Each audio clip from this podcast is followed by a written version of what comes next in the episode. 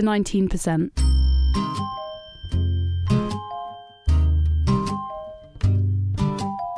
YouGov found that 19% of people would use the word feminist as an insult.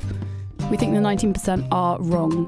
Feminism isn't an insult, it's a necessity and a movement to be proud of, and we're here to tell you why.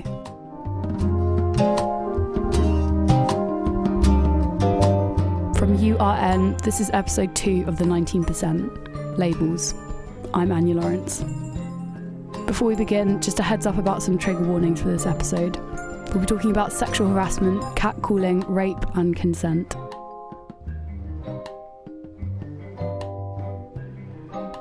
So, in this episode, we're talking about labels, and women are constantly labelled. Sweetie, dear, love, darling, babe, bimbo, chick, wench, bird, slag, slut, whore, tart, tramp. I can't even begin to count the amount of times that a stranger has called me love or darling. And you might think that using words like dear or love is endearing, but listen to this clip of David Cameron telling MP Angela Eagle to calm down, dear. I'm afraid because of a Conservative candidate, but he's now a GP. He says, hold on, calm down, dear, calm down. Listen to the doctor. I don't know whether Cameron intended to patronise or not, but I do know that what he said doesn't sound great. And then there are those other labels, the definitely more degrading labels. Labels like slut or slag or whore. When a woman has multiple sexual partners, she's a slut. But when a man has multiple sexual partners, he's a lad. Quite different labels, right? And then there's the story from my friend Millie. One cold, wintry evening, I went to Millie's flat. We were sat down in her lounge, a glass of wine and some cheesy programme playing on TV. I sat on one of the sofas with Millie, and her flatmate Zoe was sat opposite us. Her flat's really nice, by the way. They keep it super clean, and they've hung up posters and fairy lights everywhere. Anyway, we began talking about this guy who had catcalled them the day before, and I started to record our conversation. Millie and Zoe were walking to get chips after they'd been to the gym, which is ironic, right? So, anyway, they're walking down Radford Boulevard in Lenton, which is the main area where students live in Nottingham. Radford Boulevard is a busy road. It's a major route for buses, and there's lots of shops and houses, lots of takeaway places. Here's what happened. We were just walking down the road, no makeup on or anything. It was like, what, 8 o'clock? I don't know. Yeah. And there's this like car parked, and I was just like, oh, for God's sake. Windows were down, and two guys sat in there. So we walked past, and then what was the first thing? Damn, baby girl. And then I was like, oh no. I just don't want to turn around. You just can't turn around. You just carried on. And he was like, you are a work of art. Like, you're, oh my God, all this. And just kept talking as we were walking away. So we're in the takeaway, we're just waiting for the chips. And then another car was the same guy went down a side street, turned around his car, and then like parked the car in like the side street so he could see into Mario's takeaway, and was saying to us, like, I wasn't looking at him, like I had my back to him, and Zoe like signaled to me that he was there, and then he was like, don't be so shy, like come here and all this, and I was just like, I just can't like turn around, and he was just sat in his car, and he waited there for literally at least like 5 minutes, just sat in his car like calling us, being like, don't be shy, and we come talk to me baby and all this, and we're like standing there just waiting for our chips, and then like I was like, has he gone? Like when we got our chips I was like really scared to go outside because I was like, hope he's not there, but like it happens every day, like every day on my walk to university, what, like 9am, or every time we walk to the gym, we're just walking down that Radford Boulevard, and we'll get people like beep the horn, whistle out their windows, turn around in their cars, pull up beside us, like it happens all the time. How does it make you feel? Like, do you feel like embarrassed about it or scared? Yeah, like it's just really weird, I think. Like I just don't know. I'm just down. I was saying to Zoe, I was like, I don't know why they do it. Like, what do they want from us? Like, We're not exactly going to be like, oh hi, I'm just going to come sit in your car and spend time with you because you seem like such a nice guy. Like, why would I why would I do? And like, do you remember when we got on the bus that time and there were these like this like, group of guys like sat at the front of the bathroom? We just walked up the stairs and sat down. Like, we were going out for dinner and then some guy just like wolf whistled and was like and like sucking on his teeth, you know, and they do that like weird like, and you're just like, I just like sat on the bus and I was like, what? Why did you do that? Like, what? I just think it makes you feel really like... Was this is the bus into town? Yeah, bus into town, like the 28 or something like that. Yeah, the one that we get from right there. And it was probably like 7 o'clock in the evening. And these boys aren't like... They're not like old men. They're not creepy people. Like... They're not like pedos in the street. Some of them are. But they're like... Some of them are guys our age. And then some of them are just like... I would say like mid-20s. Like, that's what those guys were yesterday, I would say. Mid-20s, just sat in their car. Yesterday's like the most scared I've been to like go back, like go outside again. Because when we were in Mario's, we were very like apprehensive to go back outside knowing that he was still out there. Not really that, I don't really think he would do anything. He wouldn't like, I don't feel like he would get out of his car and like come after us. But it's just like, I think it's really intimidating. It makes me feel like I don't want to walk back down that street. It makes me feel like I need to like cover up and not make myself look desirable in any way. Not that I felt desirable in any way. Been sweating in the gym for an hour. Exactly, but like it's almost like I wish I was like a man walking down the street, not a woman, if that makes sense. Labels play into feminism and gender inequality more than we can imagine. They aren't simply words used to brand women as one thing and men as another. There's so much more to consider. Labels are part of the way we talk, the way we identify ourselves and identify each other.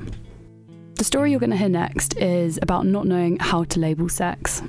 Sex where enthusiastic consent was not given. This is Emily's story. Emily's now in her third year at university, but 2 years ago in her first year, she lived in Raleigh Park. Raleigh Park is university accommodation, which isn't on the main campus. It's like a short bus journey away. Emily lived in a flat of 6 people, 3 boys and 3 girls. There are several blocks of flats. Here's Emily trying to explain that to me. We were like the first block. There's I think there was like 6 blocks, six flats in a block. You could only get to them if you had like a buzzer and a key. But we always forgot to lock the door to our flat because everyone forgot their keys and like, oh, big B-knock over here. You know people in the flat, so you trust them. And to get into the gate facility in the first place, you have to have like a scanner. So it's really hard for just randomers to get in. But it was nice. I liked it more for the people because there was a massive like load of us. I still talk to quite a few of them now.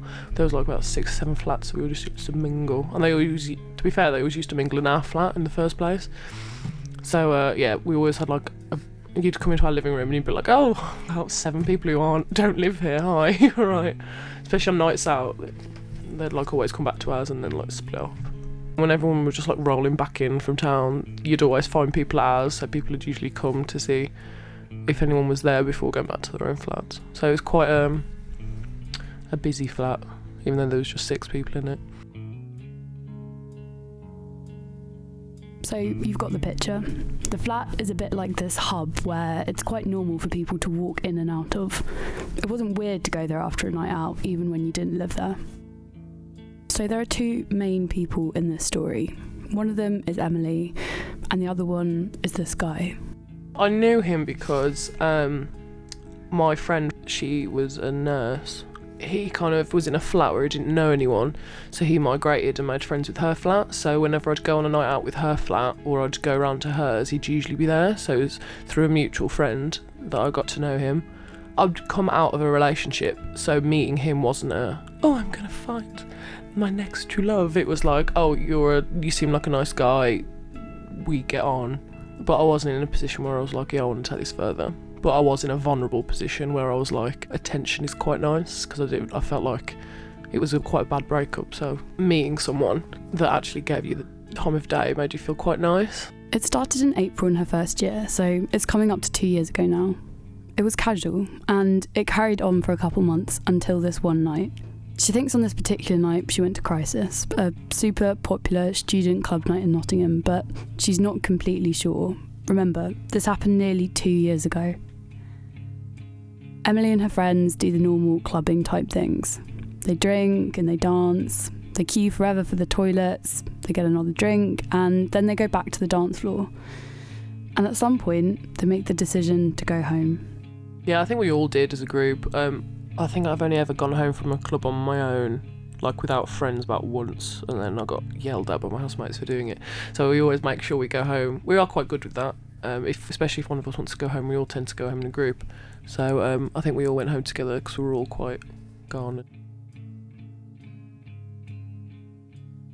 It was definitely a pass-out sleep, which doesn't really happen very often, which is why I always remember that night as me being like extra super drunk, because I'd like proper passed out in my bed. So I remember I was passed out in my bed, and then I remember being woken up by someone. It was the guy she'd been casually seeing. This guy had come back, I heard nothing about it, had come into our flat, obviously it's unlocked, and attempted to find me by going into my housemates' rooms in search for me.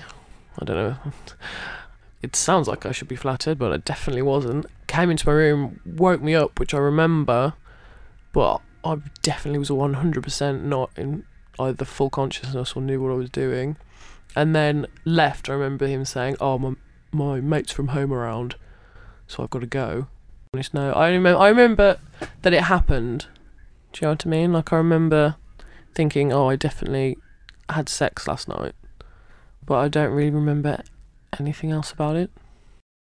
The big worry for me was because I'm on the pill, and so the problem was for me is because I've been quite lax with it, I couldn't remember the ending, and so I had to end up messaging the girl that I knew who knew him and asking, just to subtly ask him how it did end, to know if I needed to take an extra precaution or not.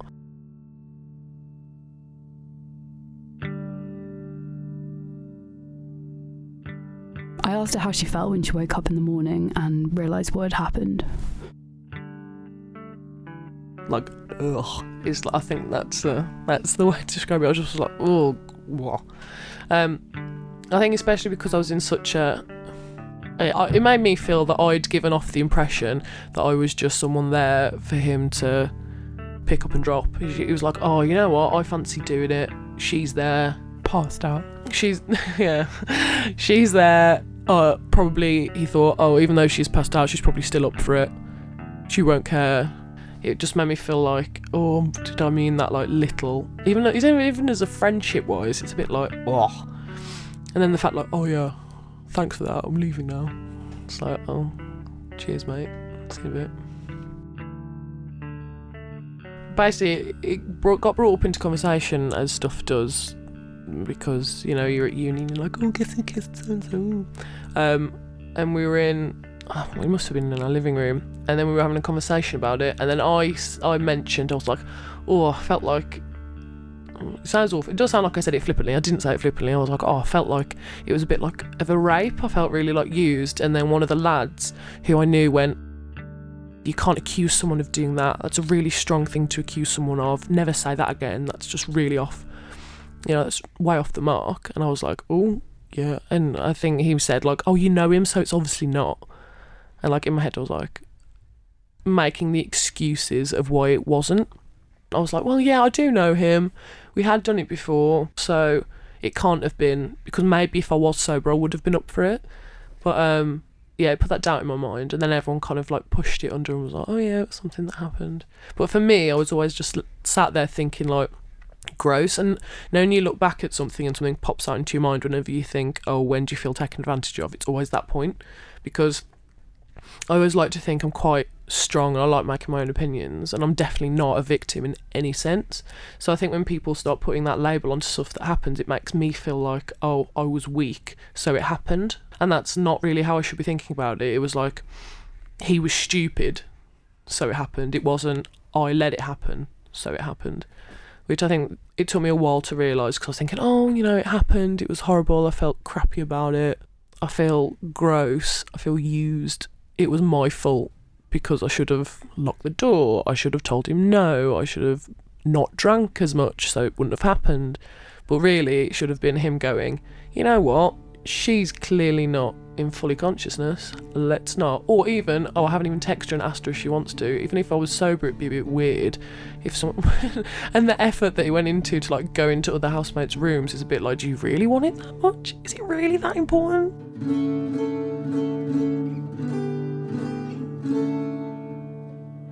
It was definitely a consent issue, and it was definitely a violation of like trust as well. I think obviously these all come out under the umbrella of rape, was like all the elements to it. But I think it was just, it made me think, oh, did I give off that impression that I'm just that easy? Do you know what I mean? And obviously I shouldn't think, oh, it's me who gave off that impression. But that, they are like thoughts that came into my head was, did I give off that impression I was that easy? Or is that what you thought that this was? And then it made me feel stupid because I was like, oh, well, you did want attention.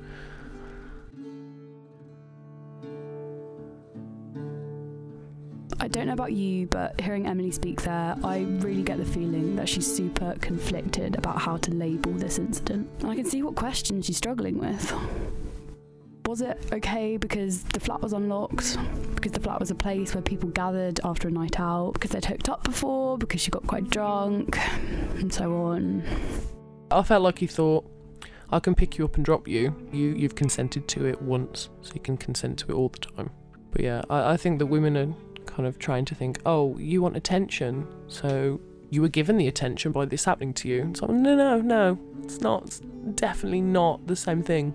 No one told me you're wrong for thinking that. No one told me it. No one specifically said it was your fault. That's the thing. Like, no one said it was your fault. No one said you deserved it. No one said, oh, well, obviously it was going to happen to you because you wanted attention. In my head, they were the things that came automatically. Do you know what I mean? The only thing comment was made was like, oh, you can't label it as that. Emily said to me that she'd never really spoken about it before because it always seemed like something private and secret.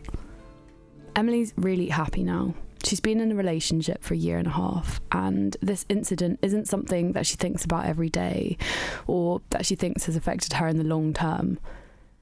But she's also told me that it's something she needs to speak about. I'm not going to sit here and try and label what happened if Emily can't. You might have your own ideas about how to label it, and you might not. But by definition, non-consensual sex is rape. When I say the word rape, I think of a dark alleyway and a faceless stranger looming out of the darkness. But rape mostly doesn't happen that way. The word sounds strong. Just look at the reaction of Emily's housemates when she brought it up in conversation. But just because it's a strong word, does that mean that we shouldn't use it as a label?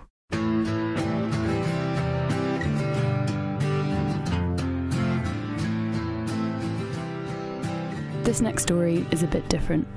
It's about first-year university student David Sherratt. I first heard about David through an article that The Tab wrote about him. In case you didn't know, The Tab is an online paper written by university students. It's nationwide and they publish a huge range of stories. Recent headlines have included how many girls are you WhatsApping at the moment, and an article about how gluten-free diets are killing the wheat industry. Anyway, The Tab published an article about David. It was called Meet the Anti-Feminist Who Doesn't Ever Plan to Have a Girlfriend, which is a provocative headline if ever I've heard one. In the article, The Tab reports David as saying that, quote, consent classes are very, very worrying, that, quote, going out and having one-night stands is too risky, girls could falsely accuse you of rape, and that he also moved flats at university because his flatmates were feminists. After I'd read the article, I really wanted to talk to David, and to be honest, I'm not entirely sure why. He's a self-described anti-feminist who makes anti-feminist YouTube videos. For someone who makes a feminist podcast, I knew that we would never exactly see eye to eye. But anyway, I asked him if he'd be willing to talk to me, and he said he would. I was really nervous. Before I sat down to talk to him on Skype, I'd compiled 5 pages worth of statistics, questions, and arguments. It felt as if I was preparing myself for a battle. But I didn't really need them. I thought David would be hateful, argumentative, or even abusive, but he was really none of those things. We had a really, really long conversation, and when it was over, I felt like we had some kind of weird regard for each other. I don't agree with what he was saying by a long, long way, but to me, it was interesting how the label of anti-feminism gave me preconceptions about who he was and how he'd act towards me. Anyway, I wanted to play you some of our conversation. We started with the Tab article. I read in the Tab article that you had to move flats because your flatmates were feminists. It wasn't because they were feminists. Mm-hmm. It was because of their actions. Basically, what happened was I told them all, look, I do kind of controversial videos online. You're probably not going to like them, so I'm just warning you. And they decided to go against my warnings and binge watch them. So they must have watched hours of my videos. Didn't tell me. Mm-hmm. Said nothing. And then, several days... and then for several days, they were just really quiet. They didn't want to talk to me. I knew something was wrong, and that's weird, because I don't tend to pick up on stuff like that. And then they invited me into the front room with the kitchen and stuff.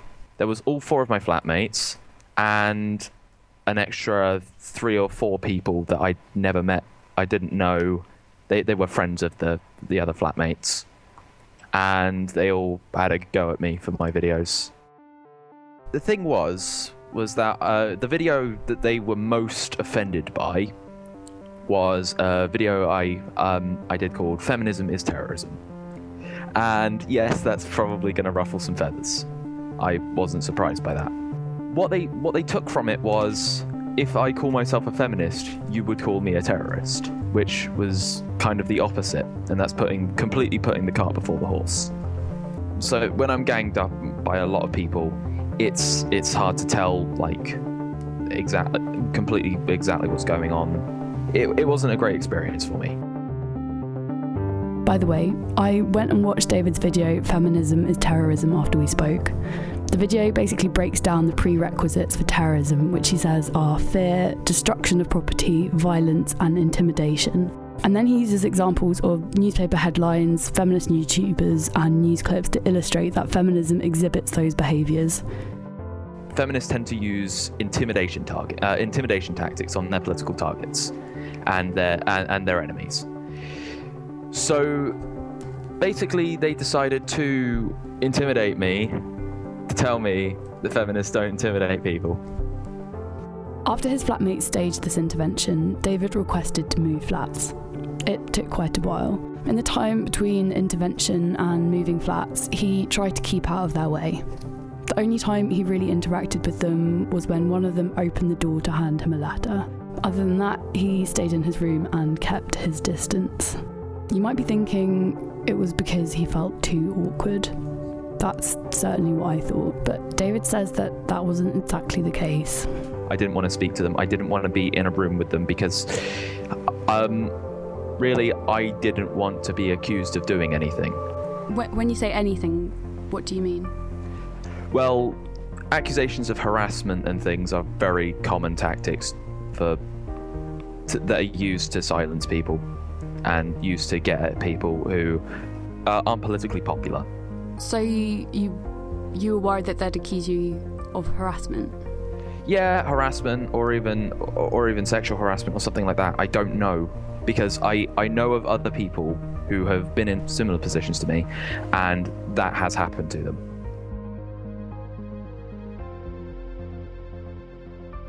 We then started to talk about an organisation called Men Going Their Own Way, which David is part of.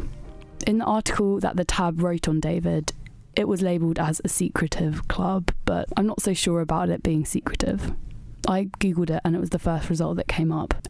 Anyway, Men Going Their Own Way, David calls it MGTOW for short, looks like a website that the Dark Ages would have dreamed up. I don't really know where to begin describing what MGTOW is, but from a glance at the FAQ section, you start to get an idea. In it, they have comments like, quote, "Why have a wife when he can have a life? Marriage is for gays." In a question which says, "My girlfriend is pregnant, what do I do?" they respond with a comment which encourages men to cause a miscarriage. And finally, at the bottom of the FAQ section, they say, quote, "That feminism is the biggest cultural failure of the last century. That's what happens when you let women vote on anything other than American Idol.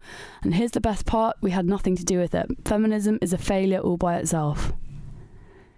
Yeah, I know. I've seen on the MGTOW website that, like, they're really against men getting married. Yeah, exactly. And I've seen as well in a couple of the articles about you that you said that you can't see yourself as having a girlfriend. That's not true. I don't see anything happening in the future, in like the near future or anything. But that was basically just that's just exaggerations in the in the media, because the writer for The Tab was quite dishonest. Okay, that took me by surprise a bit. After reading the MGTOW website, I had labelled him as thinking and being exactly as the website described the MGTOW man to be. So next, I read a quote directly from the MGTOW website out to David. The quote I read out to him said, quote, "Girlfriend is just a silly female who thinks an unmarried man should be interested in not banging other chicks and paying for everything." And again, his response took me by surprise.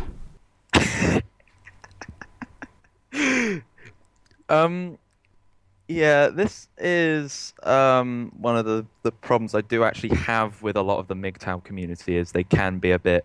There is actual sort of prejudice against women within the within certain circles. So I don't read anything from the MGTOW website. I don't associate with too many MGTOW channels. So. They might, they very well, there's probably loads of them who actually do believe that.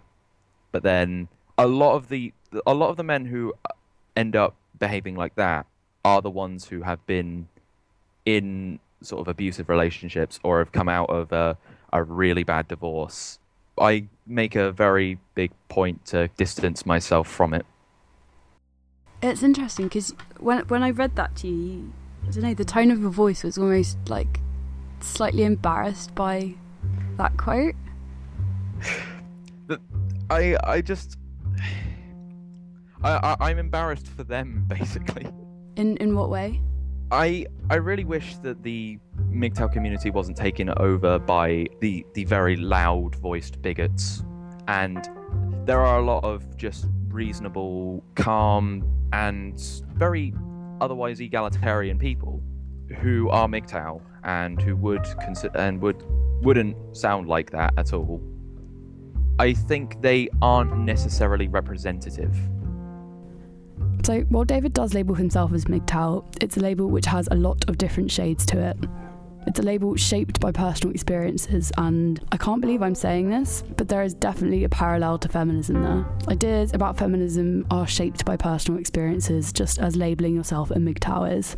Our conversation moved on to catcalling, and I think you can hear my patience waning slightly in this next bit. I think as a generation, we've become a little bit mollycoddled, and we've become a little too sensitive about what people say. I don't feel like someone telling me what I look like, someone telling me what kind of sexual act to perform on them, and getting offended by that is being mollycoddled. Well, there's a very big difference. No, there's a very big difference between someone threatening to do something to you and someone saying hello on the street or you look nice or something like that. I think you can have interactions with people that don't cause offence. That can happen. I'm perfectly open to that. What I am not open to is, I don't know, people proposing sex to me or a different sexual act. I find that pretty degrading, really. Well, again, it's this, yeah, maybe it's, here's the thing, it's not a nice thing to say to someone, but then I don't necessarily think trying to, I don't know, criminalize it is the best idea. Honestly, we spoke for ages, and it felt like we could have kept talking about David's label of an anti-feminist and being labelled MGTOW, about my label of a feminist. We're in this kind of weird position where I knew that I couldn't change his mind and he knew that he couldn't change mine, but we kept debating anyway. Maybe it was because I was so nervous about talking to him beforehand, but after we'd finished up the call, I felt like we'd managed to have an interesting and even thoughtful conversation in spite of our completely opposing labels. This last story is about labels in so many different ways. Feminism as a label, gender labels, no labels. Here's Rachel. My mum calls herself a feminist. She's definitely a feminist. She's the one that got me into feminism, but she's definitely a second waver. So people like Germaine Greer, her kind of generation of feminists, she was at Manchester in the 80s, things like that. That's her breed of feminism. So when we started talking more about feminism, I got more involved in it, and more involved in kind of fourth wave kind of transition period feminism. Just to quickly sum it up for you in case you're not sure, there are four waves of feminism. Sort of. Some people think that there are three, or some even say that the number is far higher than four, and that's an issue which can definitely be debated. Let's just say for now there are four waves, four phases of feminism, which I'm going to quickly break down for you in really simple terms because I think it will help to understand Rachel's story, so bear with me for just a moment. The first wave was about women's right to vote, women's ability to work, and was about empowering women to control their own bodies through contraception. In the UK, we know this wave mainly through the suffragettes movement. This was the Marie Stopes era. The second wave started in the 60s and was about expanding the role of the traditional mother and wife to, well, pretty much everything else. This wave was also where equal pay comes into play in the law. And then it gets a bit more abstract. The third wave of feminism isn't really so much about politics, but was more along the lines of expanding and questioning notions of gender and gender roles. It thinks about gender and sexuality as a more fluid and less binary thing.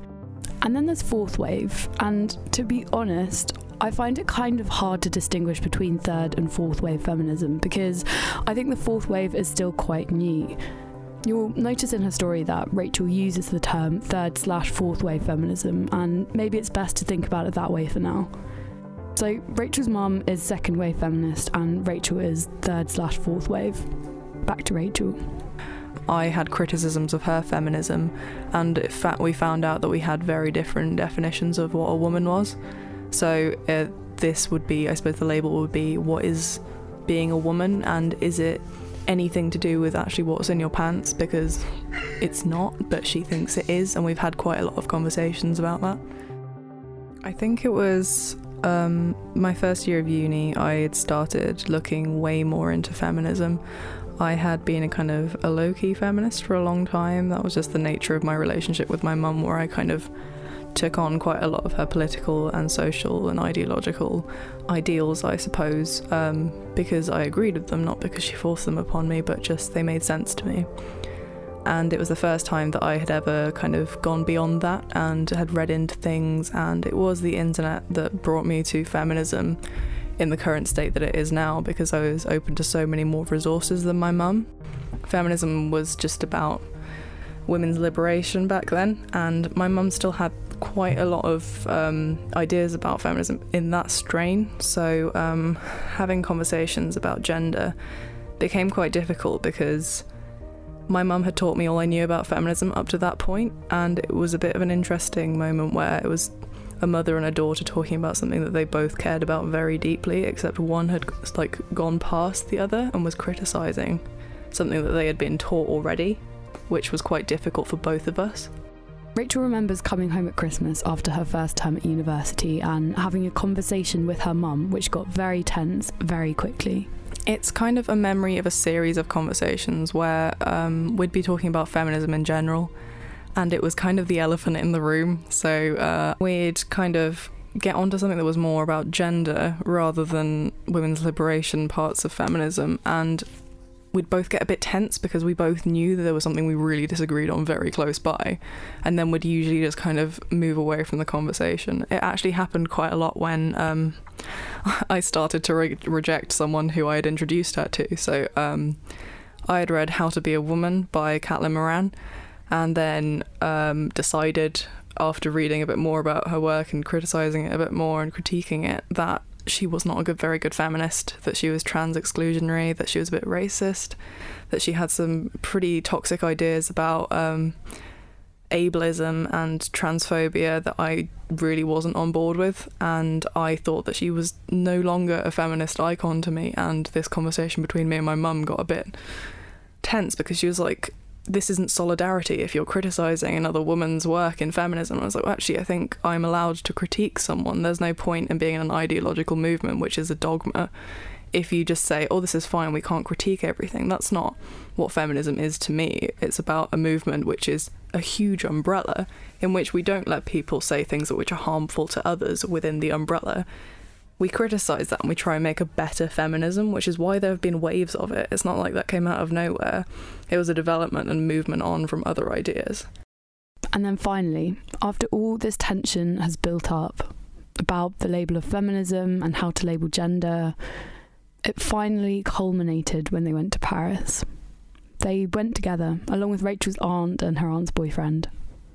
So it was Easter of second year that we went to Paris because... What were you doing in Paris? I'm a bit of a David Bowie obsessive person. Like, I'm a David Bowie fan, basically. Ground control to Major Tom. Take your protein pills and put your head... And we'd missed the David Bowie exhibition in London, so she promised me when it came to somewhere that was kind of close we'd go together, and it happened to be in Paris. So we took a weekend out and we went to Paris, and it was very nice, and we went to see the David Bowie exhibition, which was quite a good point to bring it up because we were talking about David Bowie's androgyny, how David Bowie wasn't really here or there on the masculine feminine spectrum. He just kind of like went everywhere and then did everything in like a period where that was not heard of, and he kind of paved the way for androgyny in general and kind of experimentations with femininity in males and men, and it was really cool. I was there with my auntie and her then like her boyfriend, but they were kind of, I made sure we were walking slightly behind them just so they didn't have to be involved.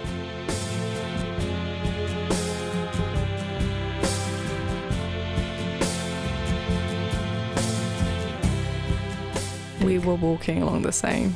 We'd just been to Notre Dame, and I had bored her with my knowledge of flying buttresses.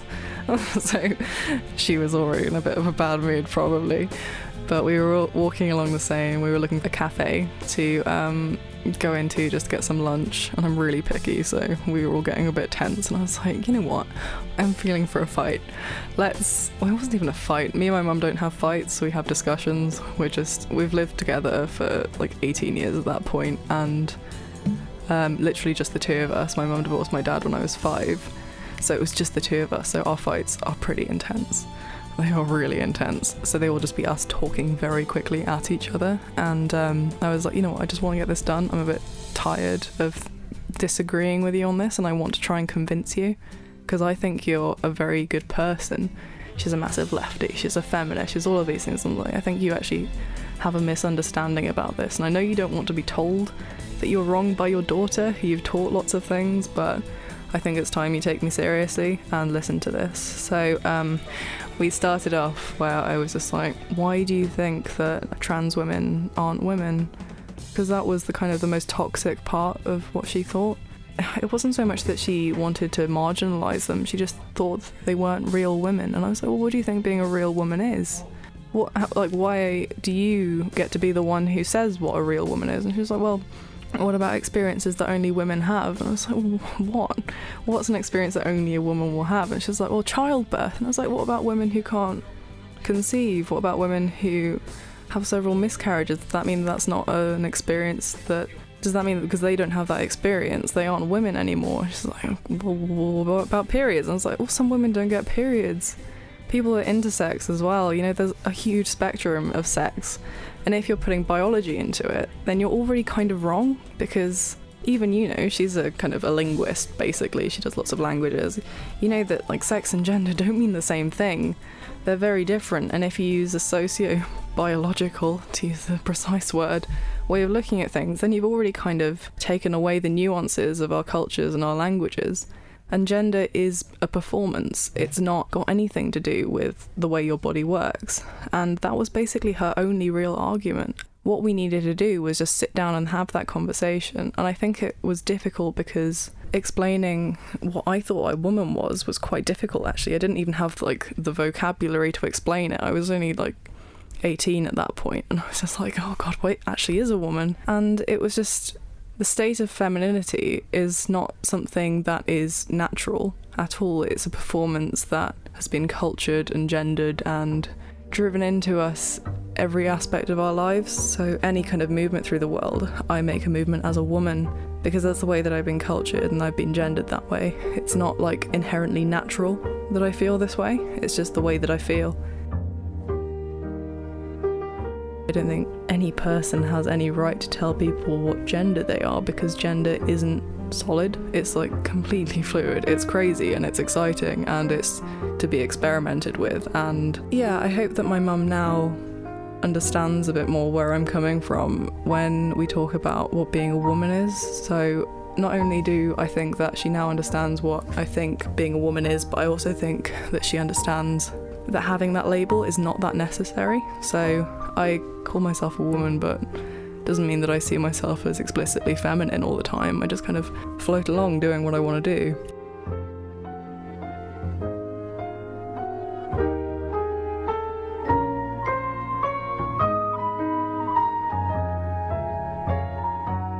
When I think about labels, I think about this module I've been taking as part of my degree. I study history and ancient history. This module that I've been doing is called Sex and Society, and we've spent a lot of time talking about gender and labels. It's thrown up all these questions for me about if we can label gender and sexuality. I mean, we try to, because we as a society like to understand things through labels and put things into neat little boxes. But those neat little boxes might not necessarily be the best way to think about things. Thinking about all the stories we've had on this episode of The 19%, we use labels to tell us about something, to give us a summary, to identify something or someone. But all the components of these somethings and someones, all the substance gets lost when you label something. And sometimes that's not a problem, because labelling something is a quick way of identifying it. But I do think that we need to bear in mind that labels may not be the full picture. There's often much more to an identity, to an incident, than how we label it. The 19% is created and hosted by Annie Lawrence. This episode was produced and edited by Harry Bowflower and me. Additional production help from Lucy Bickley, Hannah Alderton, Rachel Hoskins, Caitlin Spence, Isabel Sheen, Isabella Millington and James Goodison. We now have our own Twitter and Facebook page. You can find us on Twitter at The 19%, the 19 is in number form, and find our Facebook page at www.facebook.com/19%. If you want to get in contact with us to tell us your stories, you can email speech@urn1350.net.